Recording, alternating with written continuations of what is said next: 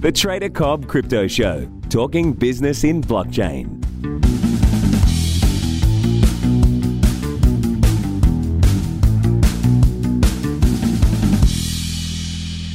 G'day everybody and welcome to the Trader Cobb Crypto Show. Hope you've had a good start and or middle of your day. Well, I am back. I'm looking at the markets again. I have now got today to check out what is going on. Now, I will say to you right now that Fridays tend to be, for this guy, a light on trading side of day. And that's just based across how my trading has gone for quite some time now, especially in this market.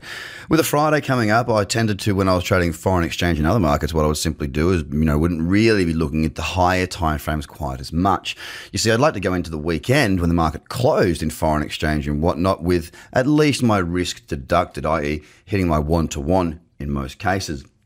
Now, the reason behind this uh, theory is simply because, you know, over the weekend the market would close and then there could be a gap uh, on the Monday when the market did open again. Now, of course, in crypto, one of the things I like about it is it continues to trade over the weekend.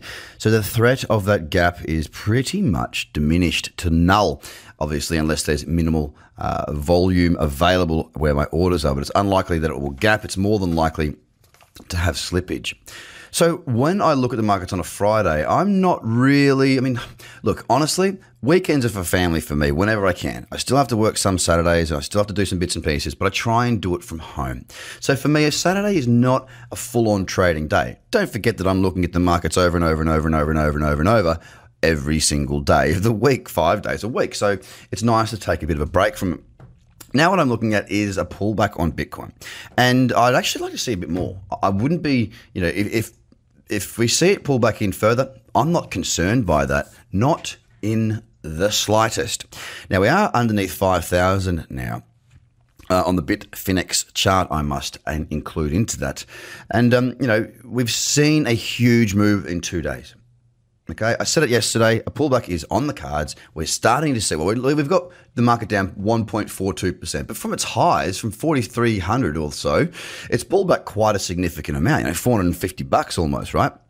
So it's quite a decent pullback. Now, if I look at the four hour, it's back in that cradle zone. Am I looking for trades here? No, I am not looking for trades here. As a matter of fact, if I was to look for a trade, I'd probably wait for that eight hour to pull back to give me a little bit better, uh, deeper pullback there. Now, that being said, if it shoots off again, does that mean that if this was to set up as a cradle trade and it shoots off, would I be upset?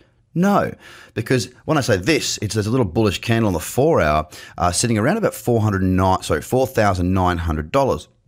So for me, it's just not good enough right now. And I'm more than happy to sit back. I'm more than happy to not have to do a lot over the weekend. Now, if I see a great trade, I will be taking it. Do not get me wrong.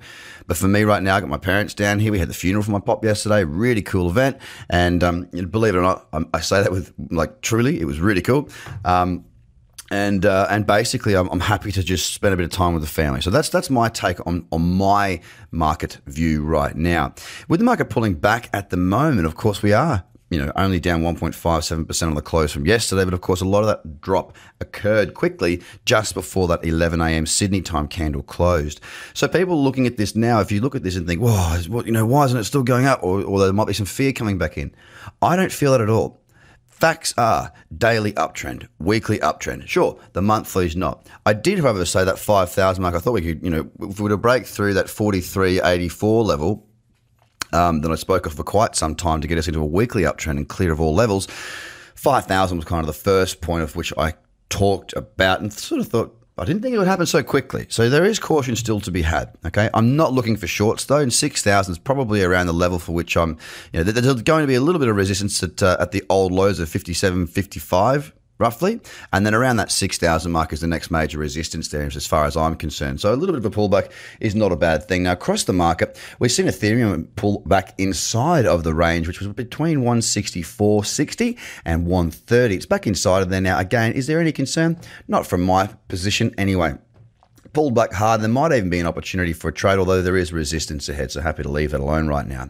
On EOS, uh, we went straight up into resistance at $6 and we've pulled straight back down onto the support level uh, of $5 more or less, or $5.07. So there might be some opportunities today uh, for trading around this area. I'll be keeping that close on my list. Stellar Lumens again. It's look on the daily. It's just a little bit too spiky. The candle from a couple of days back pretty wild. I'm not really too interested in that right now, and it's down 4.22%. Sorry, I should start uh, Ethereum down 2.43%, EOS down 3.19, Stellar 4.39 down, Ripple now 3% down as well and pulled back inside of that range underneath that 35 cent mark, which we did see some strong resistance. Litecoin also down, which is no surprise considering the uh, the stellar moves it's been having, uh, retesting, nearly retesting $100. It has since fallen about 20% from there, or 18% to be precise, at $82.27. But it says, of course, here on the daily, down 3.65% because most of that fall from the highs occurred just before the close. We're trading 82.30 now. Bitcoin Cash again, another one that's had a huge run up and it's pulled back now down 5.55%, sitting at $284. Not much for me to watch on that right now. Binance continues to be the tortoise that slow and steadily wins the race. It's grinding away again. It's up 2.72%. And my Binance against Bitcoin trade, uh, I am still in. I could have sworn I was going to get taken out yesterday, but again, it remains that I stay inside of that trade, and um, let's see how we go from there. Tron is also down 1.43%, pulling back into the right region on the daily, but it's a little bit wild and woolly right now, so I'm happy to leave that alone. And finally, looking at Cardano. Down 8.31%, the biggest faller across the top 10 percentage wise. It's come off of uh, a pretty good high. It's bit spiky on that chart. If we look at any of those timeframes from the daily up, or sorry, on the, from the daily down, you'll note there is some very serious spikes going on there.